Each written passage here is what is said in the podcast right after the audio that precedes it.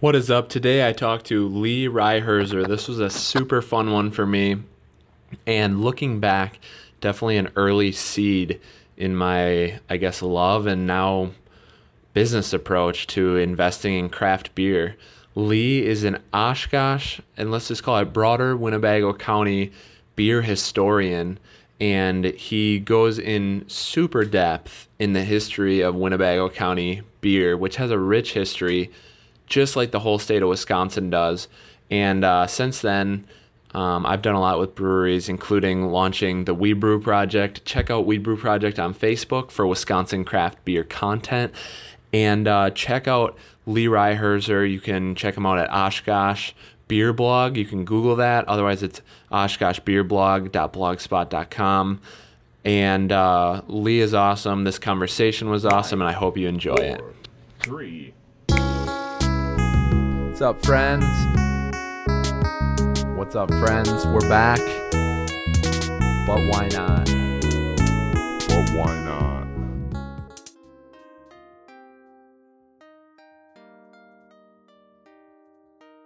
Well, welcome. Thank you for joining. We're with Lee Reiherzer, who is actually named after rye beers. no. right. Um, he runs the Oshkosh Beer Blog, uh, which is oshkoshbeerblog.blogspot.com. Yeah.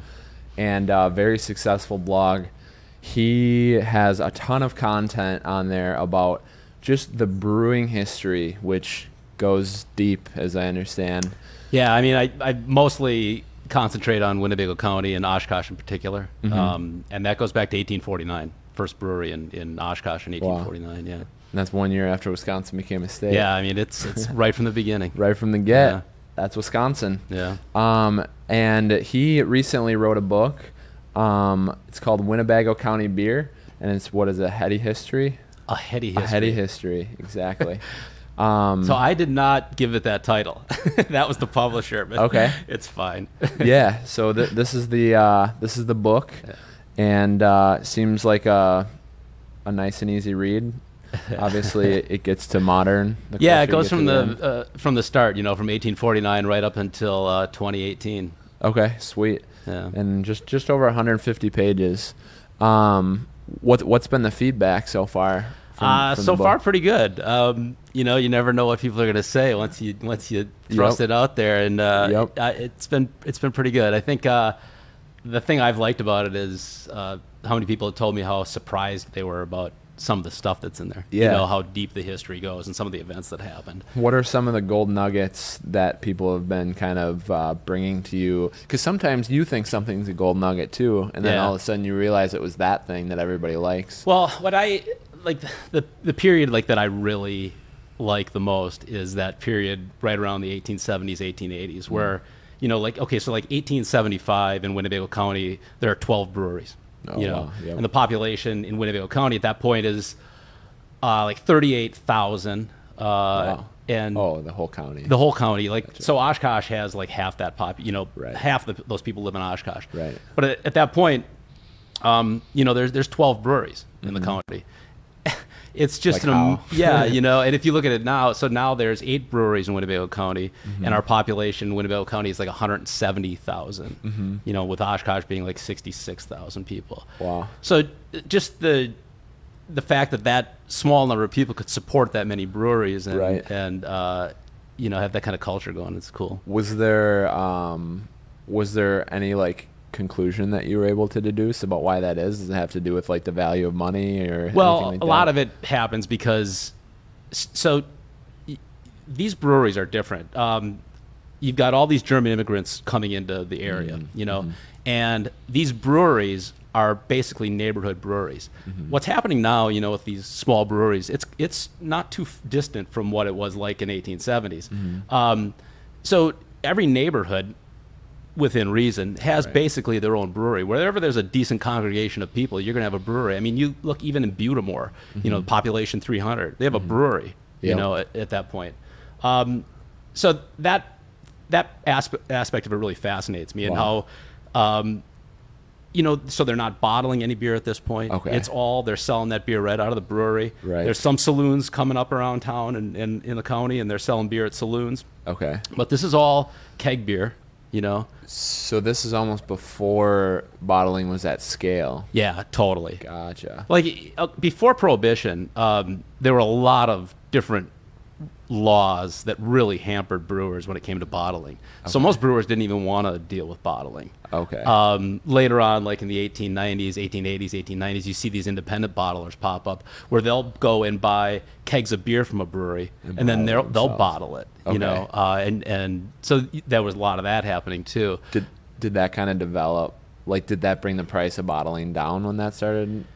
Not yet, because Okay. at that point, it, it was such a messy affair. You Mm-hmm. know, I mean, you've been in breweries, you see these bottling lines people have. There's none of that. Mm-hmm. You know, they're sitting there with hoses Right. and hand cappers and stuff, and, Yeah. and these are swing top bottles too, with like, like a cork on top. You know. Yep. so until really the technology came along, Gotcha. uh, bottled beer was expensive. Yeah. it was a luxury item. Dang, that's interesting. And I know, like, I mean, being that many of the, like, many huge breweries from Milwaukee ended up being nation dominators, not just Wisconsin dominators. Yeah. But like, uh, like Pabst had a big influence on pushing out small. Breweries, Sure. right? Like, well, it's a that story is more complicated than you know what it, what's usually told. Sure. So if you look at like Pabst, um, specifically like in Oshkosh, so. Uh, in the 1880s, Pabst starts moving into Oshkosh. They build a, a facility there, a bottling plant in Oshkosh, Wow. where they're bottling, they're shipping beer up by keg from Milwaukee. Is the building still there? Yeah, actually, it is. Which one is it? Um, it's over on Division Street in Oshkosh. It's a like a condominium, uh, a business condominium type situation Okay. now. It's Wow. a beautiful building. Wow. Pap. Okay, so you're, I'm going to go down all these side roads just so. yeah, I like it. um, Pabst would do this in towns where there was a, a good beer market. You know, Yeah. they would go in there and go, like, okay, we're going to take advantage of the fact there's a lot of people drinking here that are drinking Right. a lot of beer. Right. So they would build these bottling houses. The, they were just branch offices of Pabst, and they would try to make the building look sort of like the brewery in Milwaukee did. You know, just like downscale versions of that big Right. Milwaukee brewery. So they did that in Oshkosh. And initially, they had a pretty good amount of success. But then uh, in 1894, three Oshkosh breweries merged the Horn and Schwalm Brooklyn Brewery, which was on the south side of town, uh, the, the Glatz Brewery, which was also on the south side of town, and then Lorenz Kuenzl's Gambrinus Brewery, which was on the uh, northeast side of Oshkosh. They merge, and they just kick ass. I mean, there, there's all these breweries that are operating out of Oshkosh. There's the Moerlein Brewery out of Cincinnati, Schlitz, Miller, Pabst, any kind of Out of Milwaukee, you mean? yeah. Well, they're in Oshkosh. Oh, they right. all build some sort of facility in Oshkosh to bring their beer up, bottle it, whatever, distribute it out of there. Um, so there's all these big breweries, you know, trying to get in on that market. Yeah. Um, but then the Oshkosh Brewing Company really goes to town. They start buying up saloons in, Mm-hmm. in Oshkosh, and by you know 1900, they've basically pushed all these large breweries out. Wow. I mean, these breweries, the the larger breweries like Schlitz, Schlitz hung around until 1918, but then they finally gave up too. Okay. Uh, you know, they're around, but they're not they're not doing anything. Wow, that's intense. Yeah. And um, I think I saw, was that on your stuff? There was like an old ad for Oshkosh beer. I don't think it was. Someone else posted it. I think. Yeah, that uh, I mean, the Oshkosh Brewing Company was became a really well known Wisconsin brewery, and Yeah. like memorabilia from that brewery now Yeah. is, gets a top dollar. Yeah. you know, so th- there's a lot of that kind of stuff floating around. Dang. So they must have been really like uh, keen or um, just really adept at at branding and Well, they were ruthless. sure. so what they would do is, you know, they they would buy saloons in Oshkosh and they would corner the market on beer. So here's an example. So there was a there was if you're ever in Oshkosh on 9th and Ohio, there's Dee Dee's Barbecue. Used to be the old Ohio Street Station bar. That was a saloon run by a guy named Joseph Neagle. So Neagle had tied his saloon to the Oshkosh Brewing Company. He had a deal with them where if, if the Oshkosh Brewing Company would pay for the heat for his saloon, That's across from Neagle's. yeah, Okay. yeah. So he they would pay for Joseph Neagle's heat, and in return he'd serve only uh, the Oshkosh Brewing Company's beer. Wow. Well, that wasn't good enough for the Oshkosh Brewing Company, so they bought the lot next door and built their own saloon and start going head to head with this guy they've been in business with for you know 15 years at this point. Wow. Uh, and to make matters worse, they put his cousin, his cousin Alois Neagle, Okay. into that bar as the saloon keeper. That's why that's called Neagle's now. Really? Yeah. Wow, that is very ruthless. Oh, they, and they did this all over. wow. You know, All across the state, uh, just no, they were uh, all over. The, all over Oshkosh. I mean, they were selling beer throughout Winnebago County, and they were starting to branch out. Mm-hmm. Um, I mean, they were going, you know, as far north as Rhinelander and stuff like that. Right. Uh, they didn't really go too far south. They were into Okay. Fond du Lac a bit, but mostly they were concentrating on the north. Okay, interesting. Wow. Um, there's a lot of a lot of directions we could go there. Uh, one one question that popped out to me was what makes was anything like this happening that you know of in Green Bay, Appleton, or like what made Oshkosh so this such this hub? You know. Well, I mean, you had the similar thing happening in Green Bay, um, where there was uh, a lot of breweries, you know, that launched. Um, but I, you know, the Rahr Brewing Company of Green Bay ended up coming to dominate Green Bay. Uh, not to quite the extent that the Oshkosh Brewing Company did in, in Oshkosh. Appleton's a different story. Like Appleton, um, you know, Appleton has this long uh, history with people that were opposed to liquor of any sort. Really. Yeah, there was a strong temperance movement in Appleton. And that kind of thwarted, to a certain extent, what happened here as far as beer wise. There were breweries in Appleton. There was two major ones. Do you have any theories on why that is? Is Um, the university or It, it could be that, you know, it all tends to be like who settles there. The same thing happened in Neenah. Really? Like Neenah had this, Neenah voted itself dry. really? Yeah, before Prohibition. Wow. Yeah, 1970, 17, Neenah voted itself completely dry. Wow. And then the next year it turned around and decided they needed to be wet again. So Oh. they, but yeah, you know, there's these pockets around Wisconsin, and they tend to be um, non-urban areas where where these prohibitionists really kind of uh, got hold. Was it a certain like Europe type of European settlers? I mean, that- typically they were Protestants, you Oh, know, okay. um, and so it wasn't European settlers that were, were really driving it at that point. So, you know, the first people to come into Winnebago County were, were Yankees, you know, people from New York, Vermont, Oh, sure. New Englanders, um, and those people were not pro-alcohol. You know, they were all they had a pretty strong anti-alcohol sentiment about them. So in towns like, and you see that in Neenah, like the Kimberleys, uh, they were not friendly to anything having to do with beer. Wow. Um, so, it- where those people tended to really uh, hold power, there was always a big conflict. okay. Where Oshkosh is different is that you had such a huge influx of German immigrants Yeah. that they, within time, basically kind of were ruling the roost to a certain extent. Became the culture. And you were never going to stop. They were not going to give up that beer culture, Right. You know, so they came here and they replicated exactly what they had been doing in Germany. Okay. you know, and Yep. so all these breweries in Winnebago County, you know, prior to 1900, they're all started by German immigrants, wow. all of them. That's really Actually, I, I take that back. There's one case uh, in Menasha where a brewery had a mix of an immigrant and a and an American-born uh, Really? individual. Yeah. Was it? Oh, I guess you would have no idea, like if it was, like, how creative it was or what type of beer they served or. No, that's the problem. So, okay, that that brewery in Menasha, which ended up becoming eventually the Menasha Brewing Company, Mm. which uh, is a, that's a good story in itself, closed uh, at Prohibition.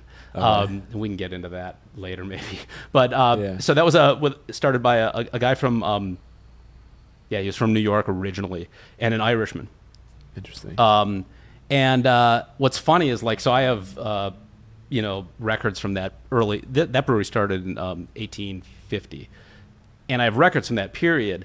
And you look in the brewery, so there's 11 men living in the brewery. All but one of them is from Ireland, an immigrant from Ireland. okay. You know, Wow. that brewery ended up. Uh, a, a German immigrant from Oshkosh bought into that brewery and ended up taking that brewery over. So they ended up going back to lager beer and things like that. But actually, you know, initially I have no idea what they were brewing. Sure. It's it's funny when you go back that far. People don't really talk too much about what the beer is. It's just Yeah. beer, Right. you know?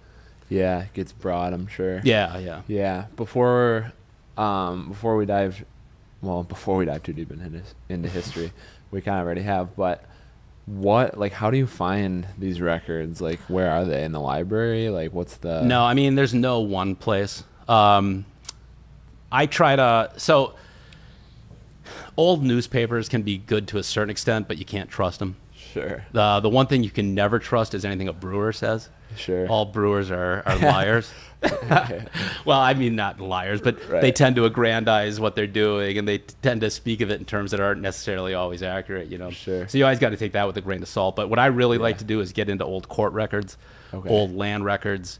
Um, one thing that's just been a boon to me is how fiscally irresponsible so many of these guys are. Yeah. So they end up in court, you know, and I'm able to find some of these old records, and it tells you everything about the brewery, like their inventories, which Wow. which from there you can really, you know, backwards engineer and figure out what what they're doing there. Wow. So that's that's the kind of stuff I'd like to rely on. What uh like what of that data becomes useful to you? Like what what do you really kind of geek out on and just dive deep, you know? Well, I've got a little problem with research, and I tend to like uh, go further than I get more stuff than I can ever right. possibly use, just because I like to research. You know, I just really like doing that. And and what happens is like. As you start digging into the, this, you start to feel like you kind of know these people, Yeah. and you just want to learn more and more about them, you know. And then, at some point, you just got to go, okay, that's it, I got to stop. Yeah. But like I said, the, what I really like best is court records because if you can get transcripts from a court trial and stuff like that, you know these people are under oath. Uh, Ostensibly, they're telling the truth. You can get a better sense of, of what they're what they're really up to. That's cool. So, like, how did you approach the history? Like, did you break it down by year? Like, what what was the? Yeah, I wanted to do this. So I wrote a book uh, in 2012, um, co-authored a book in 2012 uh, named "The Breweries of Oshkosh," and that was just about Oshkosh. And what we did with that book is we just singled out every brewery and told its story. You know, so it's uh, here's the, what happened at this brewery, this brewery, this brewery. I didn't want to do that with this book. I wanted to make this more of a story because what happens here, these breweries are, you know, all interrelated. Not that they have financially interrelated, but what they're doing all impacts each other. And so I wanted to present this more as a story. So this actually starts in 1849 and tells the story of what happened here beer wise, and in in, in that in that time frame uh, tells what happened at each of the breweries as well. But it's a it's a ongoing story. Cool. How? What's the most? So, like, we do biking brewery tours in Oshkosh. Yeah, yeah. Um, That's cool. Thank you.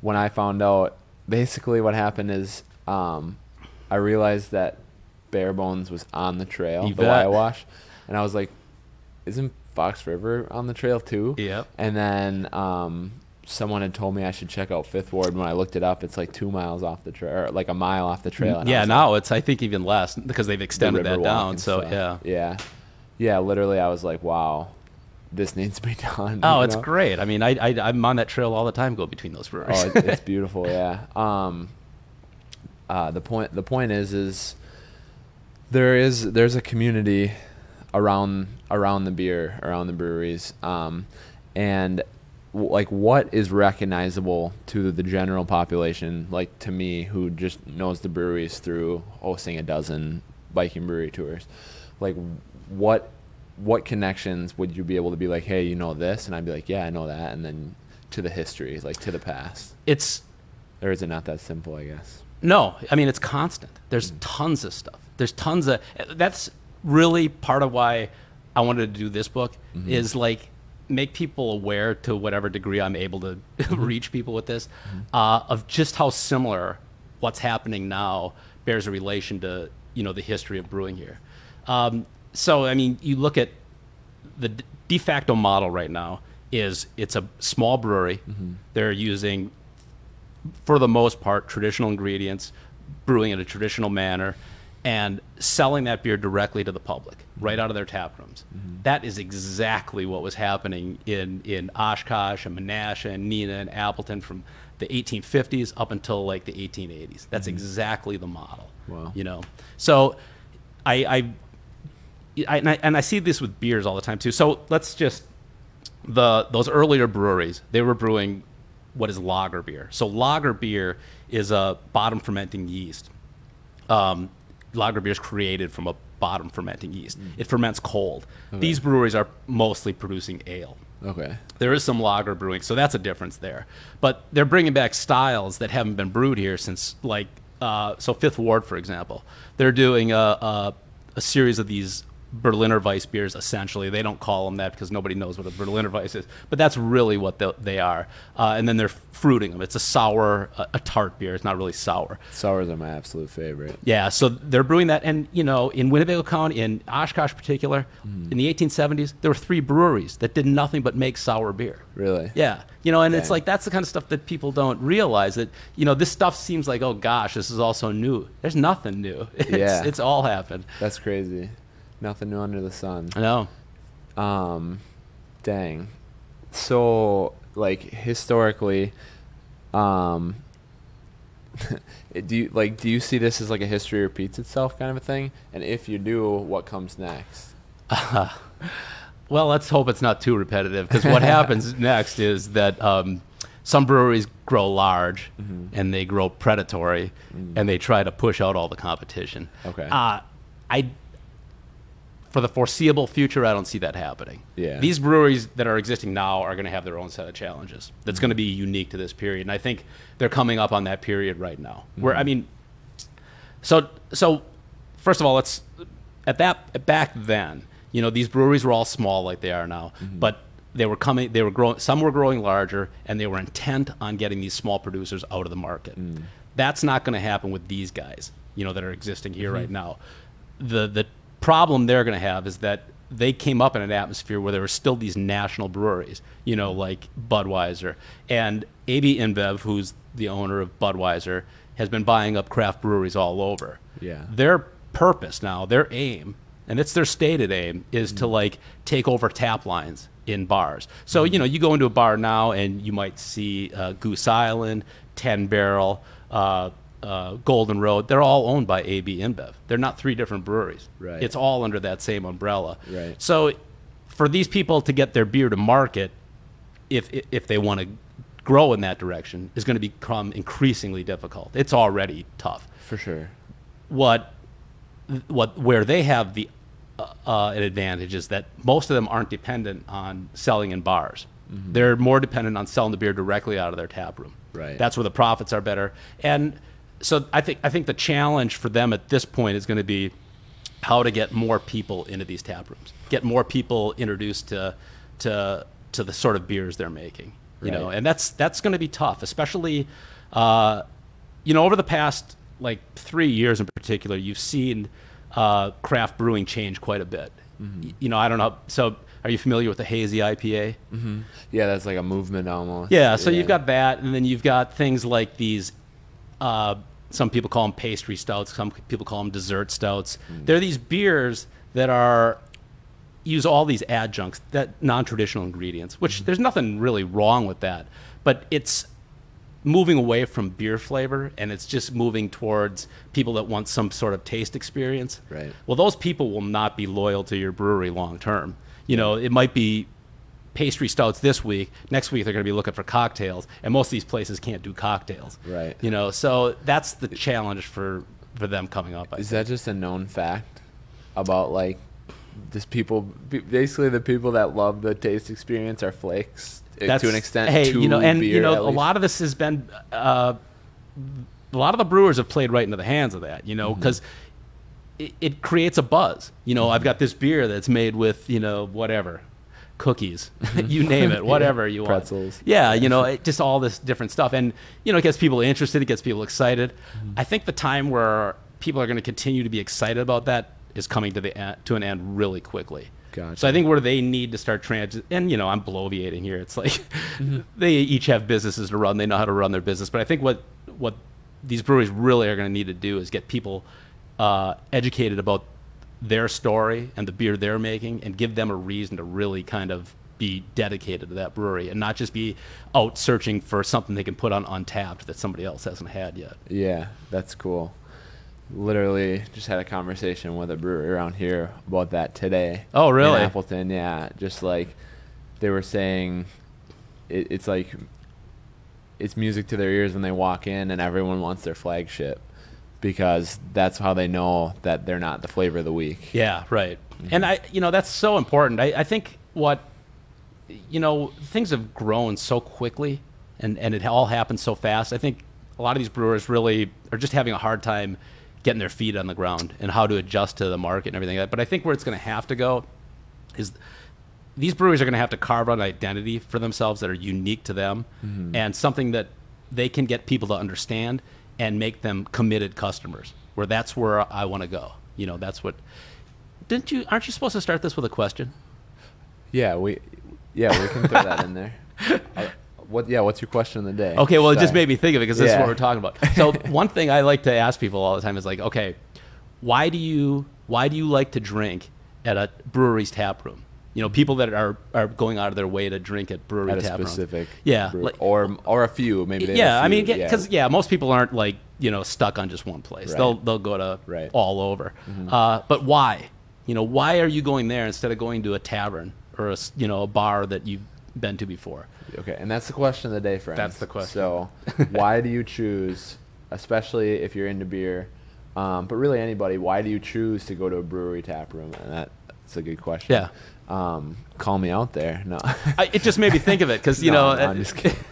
That's awesome. Um, what so what you're describing is essentially like um, what I've been learning. It's and and this is through like mentors and like um, social media influencers like Gary Vee, if you've ever heard of Oh, that I've guy. him, yeah. But um, that's kind of like the prevailing knowledge of like how anyone's going to separate themselves using the internet. It almost is going back to that like um, it, the, just like the hometown reputation. It's almost like even though the internet's at scale and it's connecting us to everyone, it's creating these little micro Oh, totally. communities where all of a sudden everyone in town knows who you are and what you've done and when you're not showing up to work and when you're drunk on the Exactly. job and you know what I mean? Yeah. So that leads me to the question: What, like, with your, you have a great understanding of, of where this is headed, and like, I really like your predictions. What, like, what do you do as your full time? Because I know you have a full time job. Uh, I'm in printing. printing. Okay, yeah, Wow. I do uh, layouts for. Uh, uh, so I work for the company is LSC. Okay. Uh, After LSC Communications. yeah, we used to be Banta, and then we were R. Donnelley, and we almost became Quad, and you know it's one of Oh, those wow. corporate things. So, Yep. but it's LSC now. Yeah. Okay. Interesting. Where, where, like, where does that prediction come from? Like, what tells you that? I just okay. So here, here's the thing. What's happened over the past, I, I want to say three to four years. It started kind of with hazy IPAs, mm-hmm. and I, I have no problem with those beers. I mean, I think that's a totally legitimate style. Mm-hmm. But it seemed to lead into these other things where breweries started making beers that were had less and less to do with beer flavor and had something had more and more to do with uh, a culinary experience like you know sp- specific flavor kind of thing Cinnamon, coriander. Exactly, and and Yeah. and most of these are very, um, it's easy. You know, th- this is like an easy way to appeal. It's lowest common denominator. Somebody that it, it, that doesn't care about beer, but they can get a stout in their hand that tastes like a ho ho or Yeah. you know Twinkie, then that's going to appeal to them. But Right. that person doesn't give a shit about your brewery. I can Right. tell you, they don't care. Yeah. You know, and and two weeks from now, when uh, spiked seltzer is the big thing, that's Yep. what they're going to be drinking. They're not going to care about your beer. You're on the trends, man. Well, maybe. The, I mean, the really hard thing, if you're a brewer, is to educate people. Mm-hmm. You know, to educate them about flavor. And some breweries have, have, have started making an effort in that in direction. I think that's where things have to go. Mm-hmm. Yeah. Because if you can't get people to understand what you're doing, and you can't express to them, uh, okay, so every brewery, I think. Yeah. Okay, here I am. I'm just going to pontificate. That's for- okay. I like it. every brewery ought to have like a handful of beers that that who's ever brewing is especially passionate about that they want to brew again and again and just dial that flavor in and they ought to be able to communicate what that style or what that type of beer is to, to their audience Yeah. and then make them understand and share their passion for it if you can get uh, uh, an you know your customers to Yeah. appreciate it on that level Even a couple hundred people. they're not going to leave you. You know, they'll hang with you and, and they'll they'll learn with you. And you know, but you know that that's the thing. These are all super small businesses. They got a hundred plates spinning in the air at any one Yeah. time, and to to drill down on some of this stuff is is probably more time consuming than a lot of them have time for. For sure. Dang. You, you're obviously super in tune with this stuff, which um, I think is is really cool. Um, See, like- my wife would just say I'm obsessed. I'm nuts. yeah, I mean that's cool though. Like obsession, like you're yeah. If you're not obsessed to a degree, you're half pregnant, and then you know what I mean. And then what are you? Yeah. You know. Well, I love it. I mean, I, I, I grew up as a kid drinking beer, and I grew up in a German family, and so Mm-hmm. beer was always around. I've always been into beer, and so to me, it's just like, I, and part of the thing, what happened with the blog when I started that blog. Well, there's two things. I want to go back a little bit, like you said about like how the internet, although it goes everywhere, tends to find these small audiences. Well, when I started blogging, I, you know, there were a lot of blogs that were national, but to me, I was like, you know, this should be local. It should mm-hmm. always be just like local. So I've never tried to. I always tried to like focus on the mm-hmm. people that were around drinking around me. You know, like that I'd see at bars and stuff, and and and tell the story of what happened in our area and what happened with our breweries and stuff like Yeah. that. Because I thought that's that's more important than what New Belgium is doing, you Yeah. know, or, or what you know some brewery in California is doing. For sure. You know, we have the local thing, and we've got a super rich history, so sure. it should all be part of it. Um, but you know, like when when I totally lost my train of thought now. well, you had two things. Um, yeah, you get me too like worked up here. I'm like, well, you were talking about how basically, I think you were going into how you got started because you're saying you were like you drank beer as a kid, German family. Yeah, and, and so that led into all that, and and um, so I, a lot of people that are in this area now, and I when I'm saying this area, I'm talking like from Fond du Lac up to Appleton. Mm-hmm. They have a lot of the same experiences. You know, this German drinking culture that we may not even recognize it as German because just like a fish Right. doesn't realize what water is Right. this is what's all around us, you know. Mm-hmm. So the way you see people approaching, you, you know, you go to Oshkosh and uh, they're drinking beer in these in these tap rooms at, at noon, you know. Mm-hmm. Well, if you go down to Southern Illinois, people don't do that. Yeah. you know, it's a it's a different thing here. Yep. I had a funny thing happen recently. I was so a couple weeks ago I gave a talk at the Oshkosh Public Library Cool. about a um, brewer in Oshkosh who had recently passed away. So somebody online saw this, and as part of this talk, uh, Jody Cleveland, the brewer at Bare Bones Brewery, uh, made a beer from a recipe that I had gotten from this this Oshkosh brewer. Wow. Uh, so that was going to be part of the talk. That, at the end, we were going to serve this beer, you know. And somebody saw this online, and this guy gets hold of me and says, actually, it's a woman, uh, gets hold of me and says, "So you're really going to have beer at the library?" And I was like, "Yeah, this, this is Oshkosh. This, we have Right. beer at the library. That's Celebrate. How, that's how it works, you know." Yeah. Yeah. That's really funny. Um, yeah, it is really prevalent.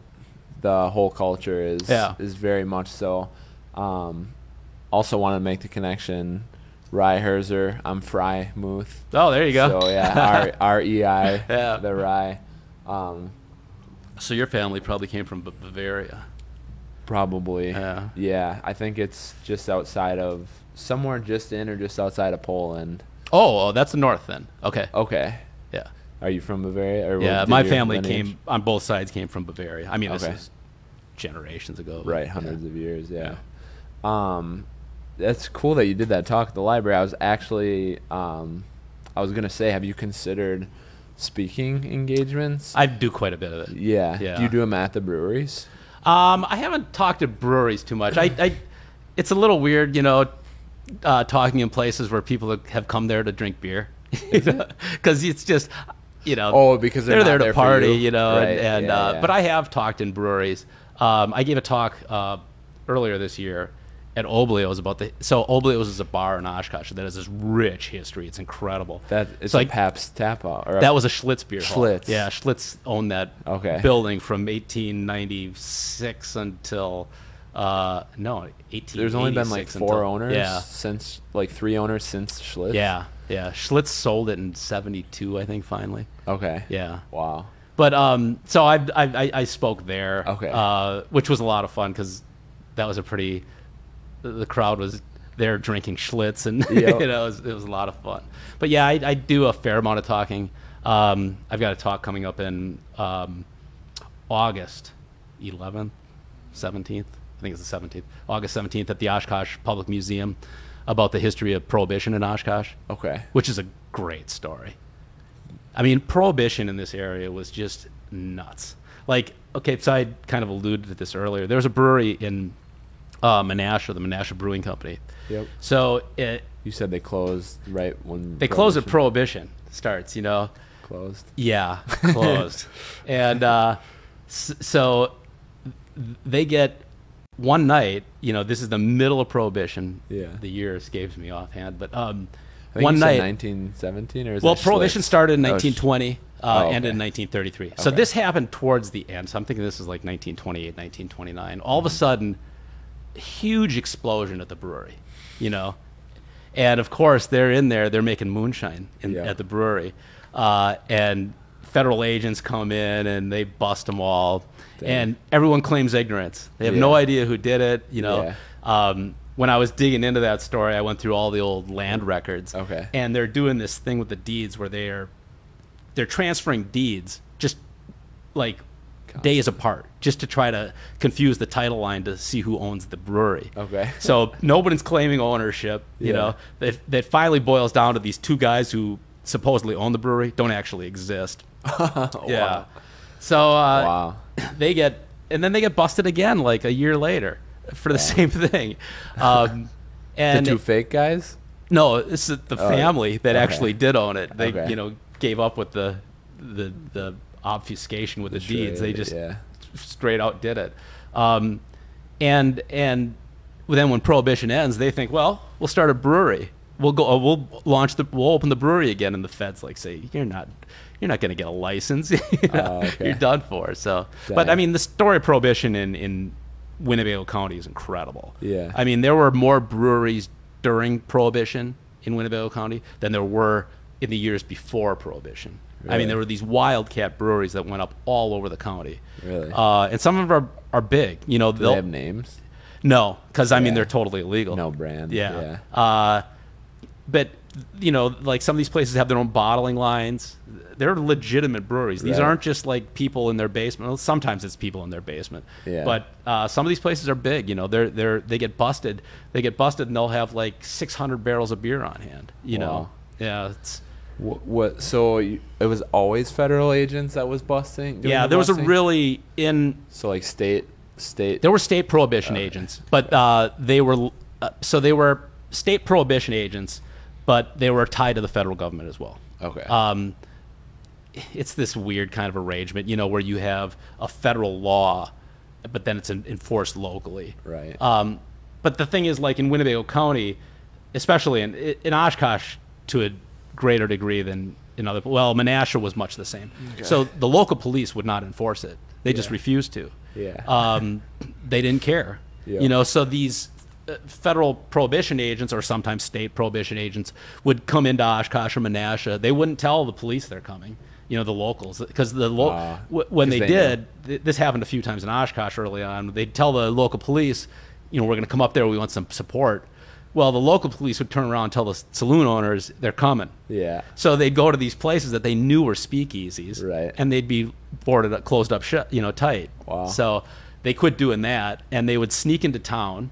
Uh, you know, they'd come in on a train. They'd have like a car waiting for them, and then they'd go off. Um, And it, this happened again and again in Oshkosh, where they'd they'd come into town in these cars, and as soon as someone got busted, all these saloon owners were like calling up the next guy, "Shut down! They're here! They're Yeah. they're, they're they're coming!" You know? Wow. The British are coming. Yeah. That's crazy. Um, so Wisconsin in prohibition to beer is like California to weed. Like Oh, it's very didn't- They similar. just didn't care. oh, it's totally it's it's Hands it's, off. I I think about that a lot. Like, I mean, what you see happening, you know, with with marijuana, marijuana laws Mm-hmm. now.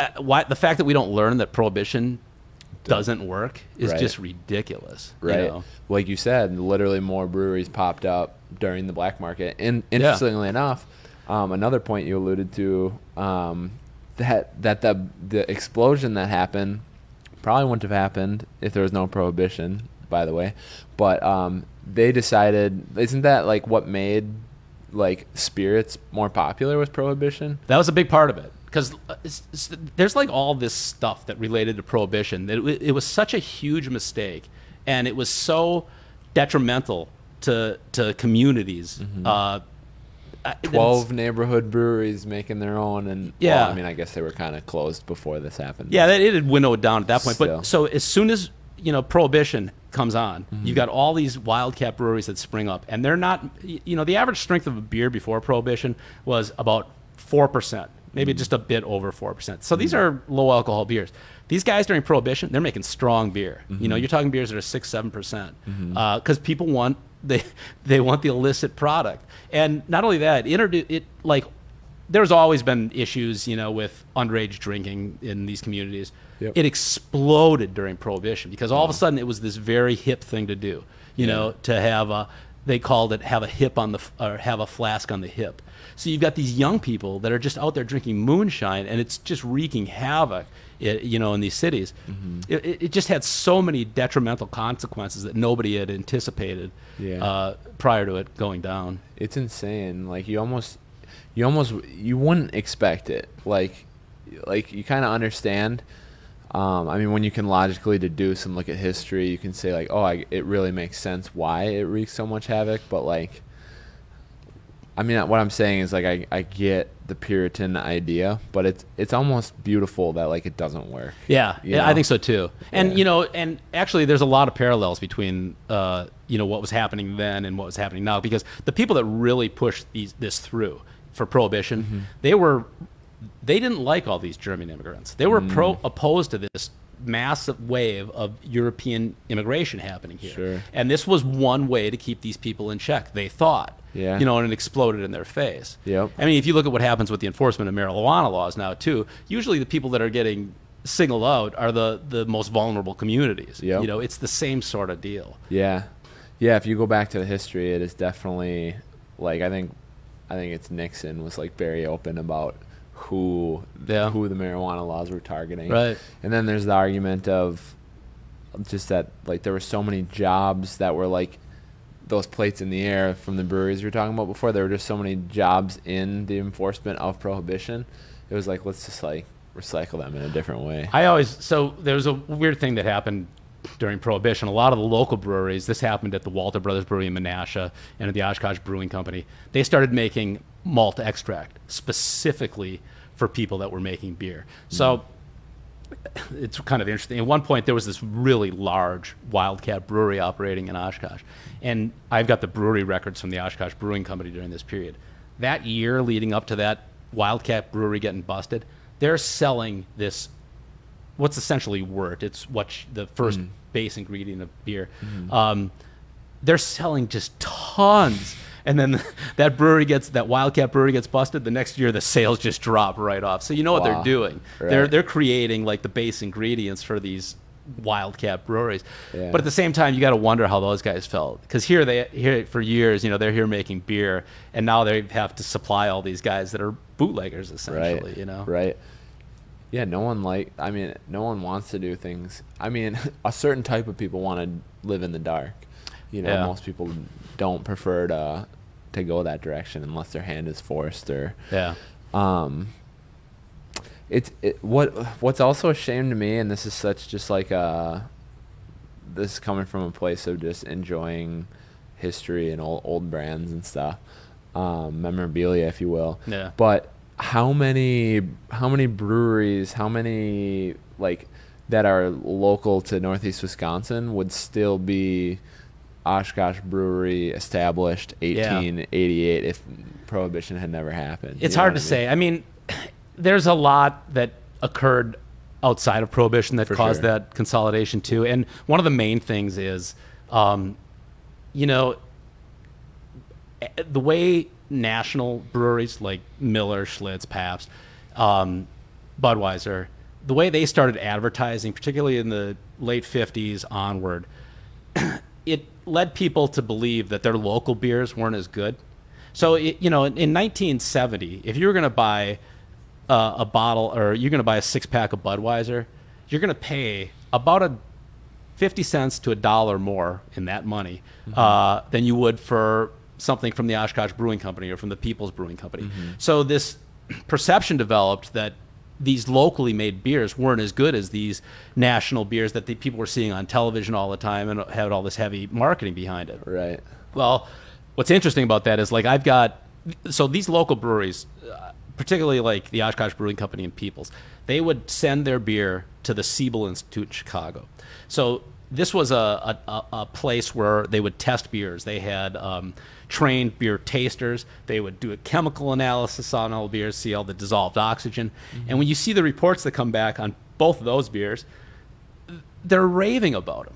These guys, I mean, these guys are no more about beer than you know Right. anybody running around. Right. And the the reports they send back on these beers, these are exceptional beers. You know. Yep. But the perception locally, because you know it's a cheaper beer, it's it's has n- really no heavy duty marketing behind it. Yep. Is that these aren't as good, and so the sales start to fall off. But then what those large breweries do is once that begins happening, then they start hitting these markets with budget brands. So that's when you see Old Milwaukee come in. Gotcha. Uh, red, white, and blue from Pabst. Yep. And so now it's a nationally distributed beer that's selling at the same price as the local beer, Yeah. and and that knocks them off. Now, Okay. So the economics. yeah, it's Well, just the economic, like the not economics, like macro, but microeconomics. Yeah, side of it. exactly. Gotcha. But that that said, too, there was there's still some important things that happened. Uh, at least I can, you know, in Oshkosh, where so you know you do have a couple breweries that made it through Point Mm-hmm. uh, and Kugels in Chippewa Falls. Uh, Potosi made it longer than some, and now that's back in a kind of different form. But Mm-hmm. Yeah. what happened in Oshkosh is like so the Oshkosh Brewing Company was sold to David Uihlein, who was uh, part of the Uihlein family that owned Schlitz. okay. So when as soon as that happened, people in Oshkosh are like, okay, this isn't a local brewery anymore, and the fortunes of that brewery just rapidly go downhill. In 1970, People's Brewing is sold to a, a group of businessmen from Milwaukee, and the same thing happens. People say this isn't a local brewery anymore, uh, and actually, that brewery, People's might have survived, but the guys that bought it took wanted to make it into a nationally distributed brewery. Sure. They took out so much debt that within two years they couldn't service the debt, and that that Okay. killed them. But I, I think if there was one brewery in this area that would have outlasted anybody, it would would have probably been People's. Okay. I mean that they had such Peebles? People's Brewing Company of Oshkosh. okay. Yeah, I was on the south side of Oshkosh. So, all right, let me back up. Yeah. way back. Yeah. So I mentioned earlier about the Oshkosh Brewing Company, how they cornered the market in Oshkosh. Yeah. really- well, the saloon keepers in Oshkosh, like this Neagle guy I was telling you about, they're getting super pissed about this because Right. this brewery is just telling them what they can, cannot do. They're setting the price on beer. So they get together, they all get together, and they decide they're going to launch their own brewery. They Really? call it the People's Brewing Company. It opens in 1913. And They build it right across the street from the Oshkosh Brewing Company. So they're rubbing their nose in the whole deal. Yeah. And that brewery just from 1913 until 1970 focused almost exclusively on Oshkosh, and they did great. You Yeah. know, from like 19 uh, from 1933 to 1956, they grow by 200 percent. Just continual growth. Wow. You know, and they're only selling their beer in Oshkosh. Yep. Yeah. So That's how. That's how big. The, that's how big the culture is. You it- know. it's Like, crazy. Like if you look in Oshkosh in um, like 1956, Yeah. there's over 100,000 barrels of beer being brewed just in the city of Oshkosh, and almost all of it's being consumed there. Wow. It's crazy. That is insane. Yeah. Um, my uncle just retired from K Distributing, which is like Yeah, it's I up in Green Bay, right? Coors, Yeah, Yeah. yeah, De Pere, and uh, he's just like marveling at the fact that this entire warehouse is like in- insanely huge. It's a 90 day supply for this area. Really. Yeah, it just moves that fast. There's a big one in Oshkosh, Lee Beverage, that is Yeah. the same way. It's a Yeah. huge refrigerated warehouse, and it's just you walk in there, it's like, oh my god, yeah, who's drinking all this? yeah, we are. yeah, yeah. What's up? yeah, that's cool. So, obviously, um, there's so many cool stories. That's awesome to hear. I'm, I'm. This has been awesome. Um, Well, I wish I could talk a little bit. I mean, I, I not to interrupt you, but I wish No. I could talk a little bit more about Appleton, but I don't know Appleton as well. Yep. Uh, Neenah and Nash I know real well, uh, Oshkosh, but I haven't really. I've I've done some research on Appleton, and I know a, a guy in Appleton that does a lot of research on it, so he feeds me stuff. But cool. um, Does he yeah. do anything as publicly as you do? well, what I did is he he had he's been collecting and digging into Appleton Brewing Company history forever. So uh, a couple years ago, I said, "Why don't you write an article and I'll put it on my blog because then it's out there, you know, and it, it'll it'll be there for as long as the internet doesn't explode. Right.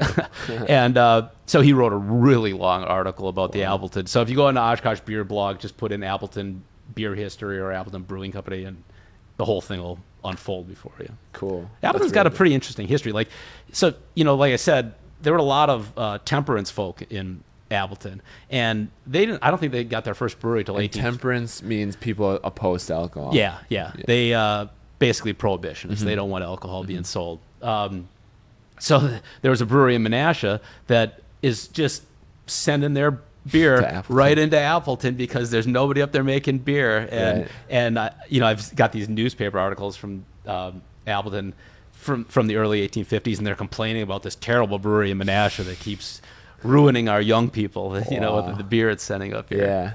Who um was it a post? Was it is Post Crescent that old? What's the It was. I, I think that at that point it was the Post. I think that the Crescent was another paper, and they merged. Oh, I'm gotcha. not exactly That sure makes about that, but I think it was the Appleton Post. Okay. Yeah, Very cool. yeah. So how did you get into like so you said you drank beer as a as Yeah, I mean. I I grew up in a very uh, uh, so you know where I grew up, beer was everywhere, Mm-hmm. and it, you I had when I was a kid, I could have beer, a glass of beer with my meals. You know, Okay. it wasn't a thing. It wasn't uh, Yeah. it wasn't a forbidden deal. You know, Yeah. I mean, if I wanted a little glass of beer, I could get a little glass of beer. It wasn't Yeah. a problem. Do you have kids?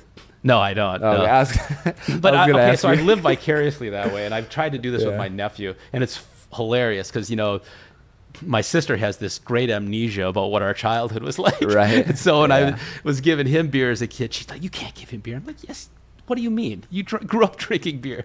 Right. And actually, it worked out good because he turned into a home brewer, and he's a big beer fan now That's too. You awesome. know, he's he's got a he's in his 20s as a kid and everything. So Very cool. um, but no, I you know, so I grew up in a very beer. It just wasn't anything, you know, bad. Mm-hmm. It was just part of daily life. I mean, I wasn't like eight years old getting drunk, but Mm-hmm. I would get a little glass of beer if I wanted a glass of beer, you know, and I would, you know, ask for a glass. I love the taste of beer. You know, I never didn't like it. You know. Mm-hmm. Yeah. So I mean, I always had that interest in, and you know, and then I, as a kid, I started collecting beer cans and stuff like that, and I always Mm-hmm. kind of read about breweries and was, you know, so so it was it all just kind of yeah deep seated. yeah yeah Cool. When did you start home brewing? You said you're home brewer. oh yeah um 2000 something i don't know i've brewed Okay. 331 batches of beer i know that because i brewed 331 yesterday Okay. Wow. so um, i've been home brewing for quite a while cool. What's what's batch 331 look like? So it's uh, a German style beer, not surprisingly, I guess. Yeah. uh, in the north of Germany, they make this dark ale that they actually they, they use ale yeast, so it ferments at a slightly warmer temperature than a lager would. So it's fermenting about 62 degrees, uh, but then it goes into a cold conditioning period. So it's a very um, it's a little bit hop forward. It's dark. Uh, rich malt character. I just I love that style of beer. But mo- mostly what I brew. So over the years, I've been really lucky to be able to collect a lot of recipes from breweries in this area, and I, I do a lot of stuff like that where I'll brew historic, you know, Oshkosh beers and That's really cool. yeah, yeah. Do you do that with the, the SOBs? Yeah, well, we've done a thing. So the SOBs every year have this homebrew event uh, named Cask and Caskets. So um, it's it, it's in October every year, and what we do is it's open to the public. So it's all homebrewed beer, uh, and it's free. So Wow. people can come in. You have to get a ticket, and because we can't. If it was free and it would just open the doors to anybody, we'd killed. Yeah. so you have to get a ticket. Uh, the ticket's free though, but you just get the, it's part of a lottery. You get your ticket, um, and then we make homebrew and, and serve it. You know, so what I usually do, uh, myself and a couple of other guys, um, I usually bring out these recipes. So we'll be pouring, you know, beers that were an 1850 recipe or something Yeah. like that that were brewed in Oshkosh. And, Have you ever considered creating a recipe book? You know, no, I haven't. I should at some point, though. I, I, I think down the road, maybe I'm going to do that. I, um, I'm going to be working with Bare Bones Brewery uh, in Oshkosh soon on a series of beers that are historic Oshkosh recipes. Cool. And maybe when that all wraps up, yeah, I'll put something together. But Yeah. I wouldn't do it as a book. I would just do it as like a PDF you could download. Yeah, that'd That be would- really cool. Yeah. Or if you did do it as some sort of like uh, physical handout or something, you could sell it for like a buck or two, and you Yeah. could even raise money for the so- SOBs Yeah, or something. yeah, that'd be Yeah, that'd be awesome. I'm not a great salesman. Yeah, I know what you mean. Yeah. Yeah, but yeah, that'd be really cool. Yeah, and, and you know, there's there's uh, it, it it's surprising just like how much information on these beers is out there if you if you dig into it. You know. Yeah. Um, and and they're definitely different. And what's what I really like about some of the earlier recipes is the beers are totally tailored to what the local agriculture is like Oh. and what the local water is like.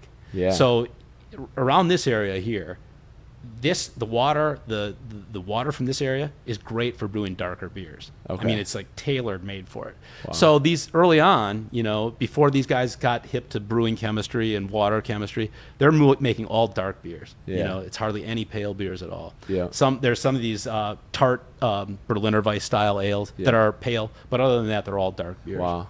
So, you know, if you think that's one place where hopefully, you know, these breweries that are currently existing will be able to kind of keep going and build upon is like, so, you know, in the 1860s, the brewers here are sourcing all their ingredients locally. Mm-hmm. So this was a huge area for hop growing. Mm-hmm. You know, Winnebago County was the fourth largest producer of hops in Wisconsin mm-hmm. at a time when Wisconsin was the largest producer of hops in the United States. Wow. And there were all these hop farms, you know, through Winnebago County. So these brewers are lo- using local hops. They're getting their grain directly from the local farmers. Yeah. You know, and it's a, you know, you talk about local beer. That's truly local beer. You Yeah. know, it's it's right down to the very grains that are in there. Wow. It literally, um, it's like this book highlights that the microcosm of Oshkosh is like the, it's the history, it's like the historical Wisconsin like brewing tradition brand that is like sub, it's like everyone in Wisconsin associates Wisconsin with Yeah. that, but it's like it's a microcosm of like why that is. Yeah. When I when I got approached, so this publisher approached me about this, and they had seen the blog and stuff, and they said, "Would you be interested in doing a book?" And I said, "I would only be interested in doing it if it's specifically on this area because, you know, this is population wise." That's tough for a publisher to swallow because you you don't have a big market, Right. you know. Uh, and I said the reason I want to do that is because, you know, when people think about brewing in Wisconsin, they tend to think of Milwaukee. Well, Milwaukee's an outlier. Those big breweries were not the true story of what happened in Wisconsin. The true story of what happened in Wisconsin with brewing happens in places like Winnebago County and Outagamie County, uh, Fond du Lac County. Fond du Lac had an incredible brewing history, like tons of breweries. Um, and cool. and you know that that's truly what beer in Wisconsin was about. Yeah. What the ones that came to dominate, which you know, uh, the winner writes the history, I suppose. Hopefully, Right. we're kind of getting beyond that. um, Right. Is that you know it's it's the Wisconsin brewing is Pabst and Schlitz and Miller. That's not the story. Yeah, that's cool. That like I feel like that's what you like. What we just kind of covered is like uh, what people need to know about the book because I don't know if if Winnebago County Beer a Heady History like tells that that uh, you know the metaphor or the the microcosm of the of the, the greater story. Yeah. you know? Well, and you know, you think about it like what's happening now. I mean, there's been a real movement to like people want to know where their food's coming from. yeah, They want to know where their beer's coming from too. Yep. And like so part of that deal that we were talking about like the question, you know, why do you go there? Um, so the reason I ask that to people is like cuz usually their answers are real interesting. You know, and one of the things that, that they'll say is like, "Well, I want to know the person that's making the beer." Well, you can do that. You know, I mean, you go to these breweries now you go to McFleshman's here in Appleton. Those guys are the guys that are making the beer are right there behind the bar. Yep. You know, they're walking around there, and, and they'll be more than happy to talk to you. Oh, and that's for sure. that's the way it is at, at all these places. Yep, know? absolutely. Now that we've gone and covered a lot of fun stories, I know there's more in there. Um, I, I want to bring it back to that question of what are the nuggets that people are coming to you just like shocked about? Um, I guess you know it's it, it, goes back to the the thing about just how the similarities, you know, from back then till now. Okay. Like there's a thing in the in the book where, um, in 1857 or 58. Yeah. This small brewery in Oshkosh is makes this Bock beer, you know, and they put an ad in the newspaper, and they say, "Come on, come on, everybody, come on to the brewery. We got this special release." Well, breweries do special releases now all the time. Right. It's nothing new. Yeah. You know, these guys were like, you know, they they hyped it up. You read the ad, it's Mm-hmm. just hilarious. I think one of the lines is like, "We're going to give you a pleasure like never before." you know, it's just really they're Yeah. they're really ripe with it. You know, but it's the same thing. You know, it, Yep. not- so now a brewery does a special release. They go on Facebook or Instagram and Twitter and say, "We got this special beer. We're going to tap it tonight." 1858, exactly the same thing, except they don't have Facebook. cool. They're they're in this German language newspaper called the Oshkosh Deutsche Zeitung.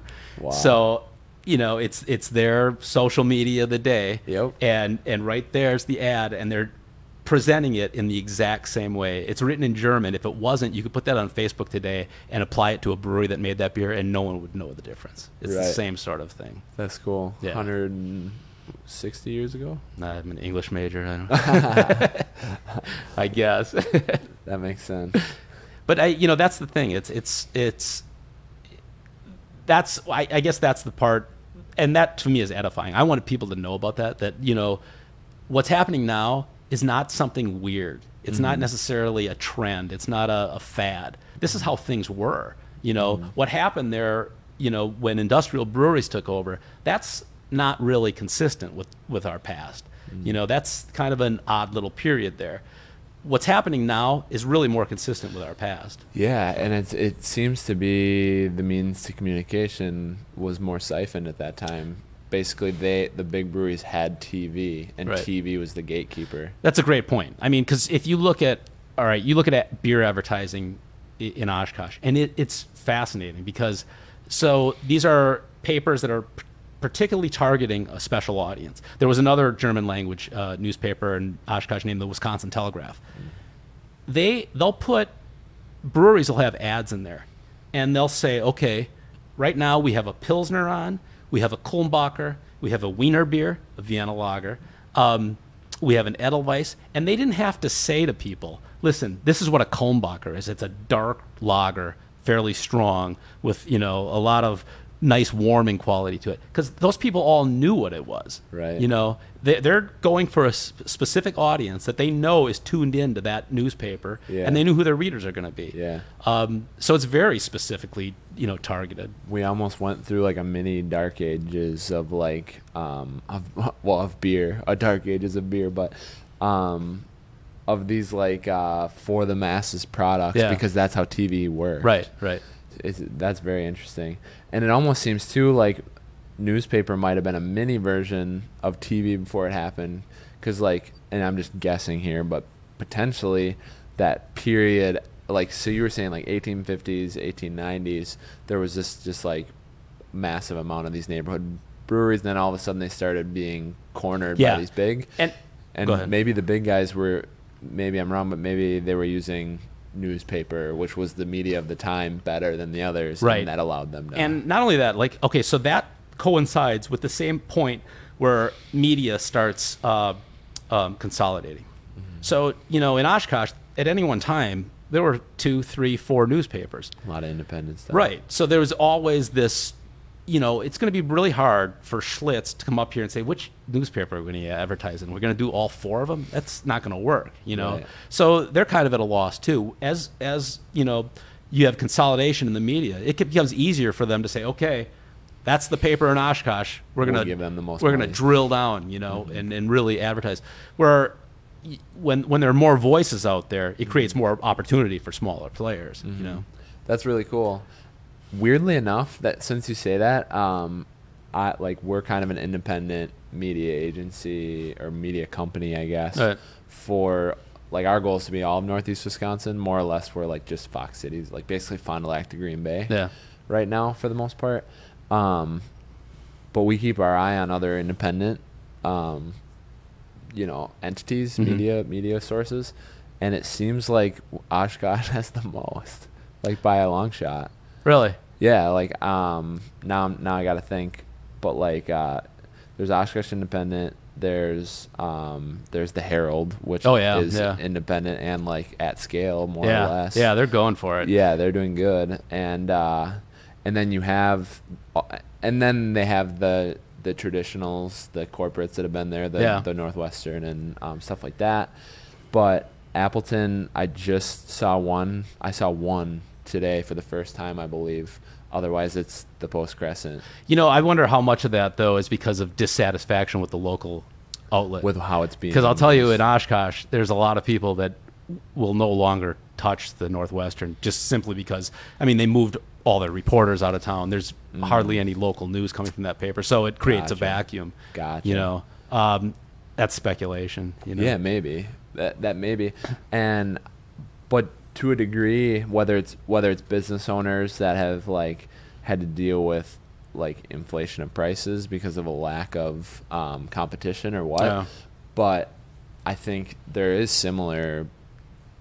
I think there's obviously fans of all these things, but I think there is also a level of discontent. I'm sure with the press Yeah. gazette and the uh, Oh, sure. the yeah. posts and stuff. But, um, but yeah, maybe you're right. But it is it's just fascinating to me that there's like three or four in Oshkosh, and there's like there's one in the Fox Valley, Yeah. and there's I don't even know if there's one in Green Bay. Well, I, you know, the thing is, like, I think about like what, what I'm doing. Like, prior to the internet, you couldn't do this. Mm-hmm. You just couldn't. You couldn't. So I write about really obscure stuff sometimes. I mean, it's I'm scratching my own itch, you know, and and surprising? An surprisingly, example. Well, like, so, okay, today I posted something about this brewer that worked at the People's Brewing Company. Uh, started in 1936, worked there till 1972 at the end.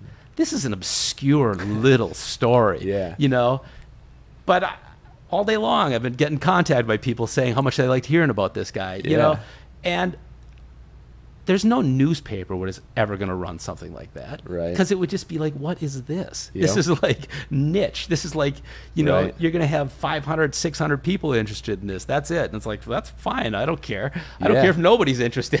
Right. Um, You are. yeah. Eh, but you know it always turns out and i always say this to my wife it's like i'll start going down these just ridiculously obscure things and i'm like you know no one's going to read this crap. And it always surprises me like you know all of a sudden i'm like getting all this feedback on it you know Yeah.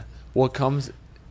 Uh, this like term has been popping in my life too much in the last like two weeks, but it's like a labor of love. oh it totally you is. know and like people see that and sometimes people don't want sometimes relevance gets boring because it can be it's overdone yeah it's like area 51 memes if you saw that kind of stuff yeah yeah but um sometimes you do just want to like find something that just like shucks your like your path you're like Oh, yeah. wow i forgot that path was even there Yeah. or i didn't even know that was there like I'll do this thing sometimes where I'll just write uh, uh, like I'll come across something about a saloon that has that you know like burned down in 1910, Mm-hmm. but you know between 1880 and 1910, all kinds of wild shit's going on there. Yeah. so I'll just write about this weird saloon. I'm thinking nobody even knows this place. Their grandparents Why don't remember they? this place. Right. But then I think what happens though with some of that is like people know the part of town it was in,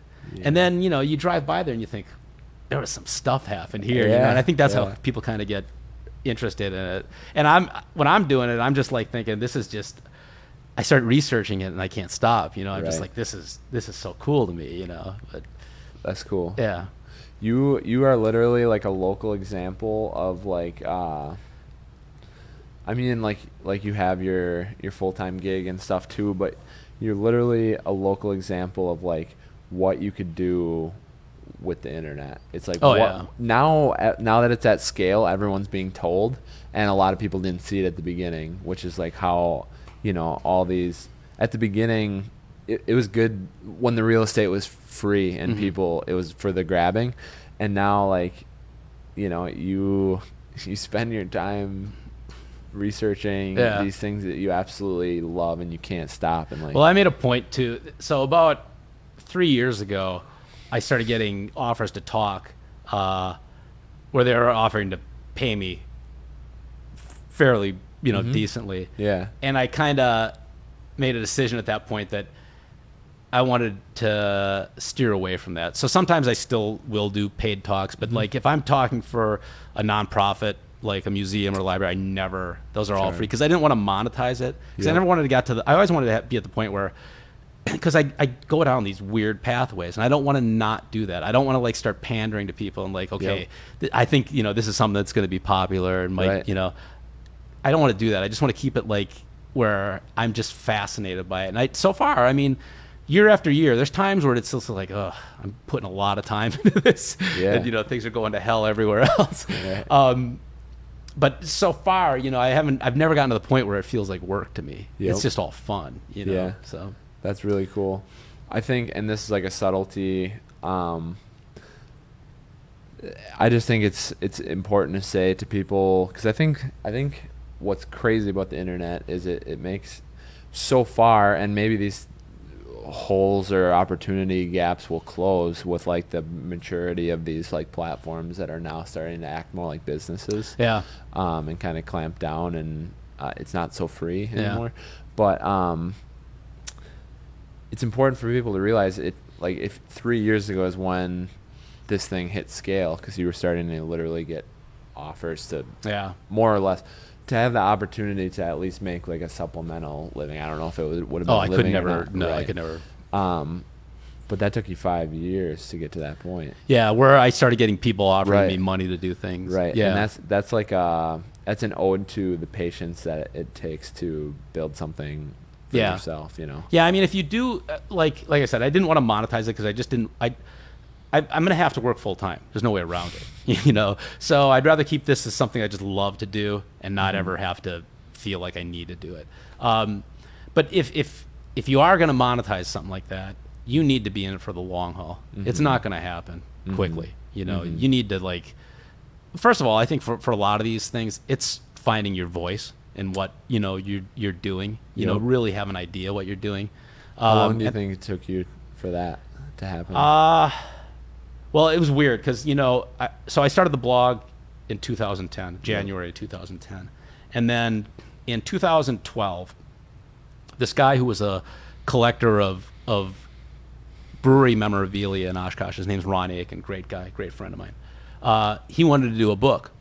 And I had done all this research, you know, at this point, and, and, And right, not, not a lot, not all the research, but I had done a significant amount. I've been writing. So he had all this breweriana. We're going to use pictures of his stuff, and, and we did this book. And that experience was painful, but it was just like a crash course in the whole thing because I had to know that history from top to bottom. Mm-hmm. You know, was it painful in the amount of work it took? Yeah. And that maybe it wasn't as as much as the blog is a labor of love because you get to attack individual things. Did it feel more like work or something? Is Yeah, because mean? what happened is we wanted to get. It, it was a weird circumstance. So initially we had a publisher. Uh, so we had a deadline, you know, and it was a tough deadline, and I knew there was a, you know, I wanted to make sure it would be the best book we could possibly do. Right. This is hardcover, full color That throughout, you know. that could stay. Yeah. Yeah. So I mean, I just if I wasn't working, I was working on that book. Right. So you know, your home life goes to hell. Everything, you know. So I hated it. I, I didn't hate the topic. I just hated that it was all I did, you know, and that's hard. I mean, Mm-hmm. It's cool that you got to see that early too, though. yeah, but that was just like from there, that point on, it's like, okay, I know what I'm doing here. You Mm-hmm. know, this is like, I, I know this story. I know what's Yep. going on here. That's really know? cool. That's a lot of a lot of self awareness. Well, I mean, it was just a kind of fortunate circumstance, you know. Yeah. And what happened is like so then when it came down, you know, we made this deadline and all of a sudden the publisher started dragging their feet. Mm. So we could I, I was like this is this is not going Yeah. right. So we took the book back and we self-published it. Wow. Which was a little risky, you know, because it was an expensive book, it was a hardcover, full color, and all that. Um, but it paid off wonderfully. It the, the book sold out uh, within like a year. Wow. And now there's people selling this book at ridiculous prices on the internet. You don't want to like publish more. I'm I'm not sticking my Oh, uh, neck on that block again. But I don't know. Down the line, we'll see. Maybe a paperback version or or or a, a, Yeah. a Kindle or something. You know, something Yeah. digital. I would like to get that back out there, but uh, you know, this came up and there's only so much time. Right. Someday. Right. That'd be cool. Yeah. You could read your own audiobook. I don't know if people could stand listening to my voice for that long. I bet they would. I bet you have um, a solid core following. yeah, there's you- people that you know they they. I hear from them all the time. You know that they're checking it out and they're which is I mean that's great. I, it's a lot of fun for me because a, a lot of times you know they'll point out things to me that I've don't see connections uh, stuff Yeah. you know where they're seeing stuff that I'm not. has there ever been someone that almost felt like, oh snap, like I'm gonna mentor this person? Like anyone that's ever been like seeming like they got as passionate about you about like as passionate as you about brewing, brewing, and then you start answering all these questions, and you're like, Well, about brewing and stuff, yeah. Like people ask me, oh, I guess I meant the history. Like, Oh, like- does anyone does anyone read as much about it as you? I mean, uh, maybe yeah, not. I don't think so. nice. Does anyone even like?